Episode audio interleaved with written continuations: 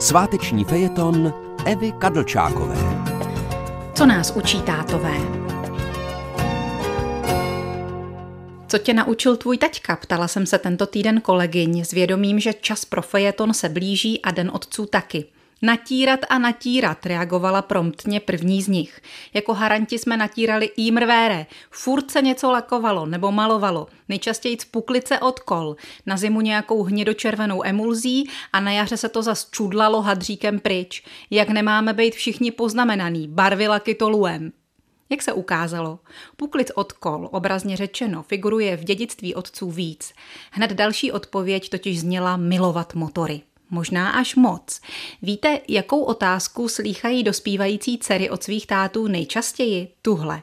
Ty to neslyšíš, ten motor. K tomu se tedy musím přidat. I já si na taťku nejčastěji vzpomenu v autě. On mě opravdu naučil motor poslouchat a taky mi vštípil, že nesmím nikdy za žádných okolností vět na přejezd na neutrál, že na něj naopak můžu hezky dojíždět křižovatky a plynula si pak zvolit rychlost odpovídající té skutečné. Taky mi říkal, dokud je auto v sebe menším pohybu, můžeš řadit dvojku, ona to vezme. A především v zatáčce si přidej a ona tě vytáhne. V začátcích pomohl s řízením otec kde které z nás, kde kterou ale taky odradil. Na mě neměl nervy, slyšela jsem v průzkumu často. Furt mi do toho kecal, anebo nikdy mi auto nepůjčil. Muži našeho rodu nás odradili i od dalších věcí. Díky němu nekouřím, prohlásila jedna kolegyně v dětství dostatečně přiotrávená. To mě můj táta celý život lhal, svěřila se další. Říkal mi, že když se dělají bubliny, přestane brzo pršet. Úplná blbost. Pokaždý, když leje a leje, si na něj vzpomenu, jak mi místo předání nějakého know-how prostě kecal. Smějeme se tomu velmi. Co ale k smíchu není, když jiná žena z pracoviště smutně podotkne, lidsky a psychologicky mi táta nedal nic. Naštěstí převažují pozitivní zkušenosti a jim odpovídající přístup k životu.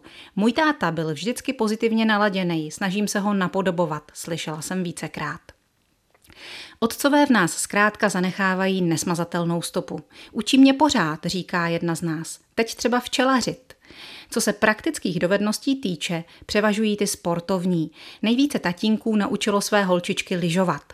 Následuje plavání a jízda na kole. Vyskytují se ovšem i nezbytné dovednosti typu pískat na prsty, louskat jimi, rozdělat oheň v přírodě a pytlačit ryby. Můj táta mě naučil respektu, vedl mě k úctě ke starším a k rodinné soudržnosti. Dodnes se scházíme se všemi bratranci a sestřenicemi, jeden druhému pomáháme. Vypráví mi ta, která si taky díky tatínkovi do socialistické základní školy připravila referát na téma Charta 77 a její význam pro společnost. Což mi připomnělo, jak jsme se asi v šesté třídě ve škole, já a ještě dva kluci, přihlásili. A ve stoje jsme protestovali proti výuce, že naše město osvobodila rudá armáda.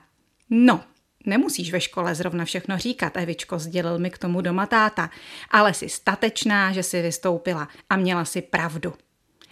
I tomu nás totiž učí naši otcové, máme-li to štěstí. Nebát se, nejenom motorů a vody a včel, ale ani zbabělců, pravdy a spravedlnosti. Děkujeme.